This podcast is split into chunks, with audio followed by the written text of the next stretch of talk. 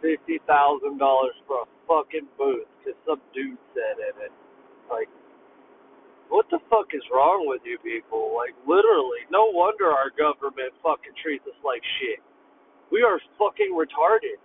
A fucking booth, fifty thousand dollars, a goddamn booth, literally a fucking booth.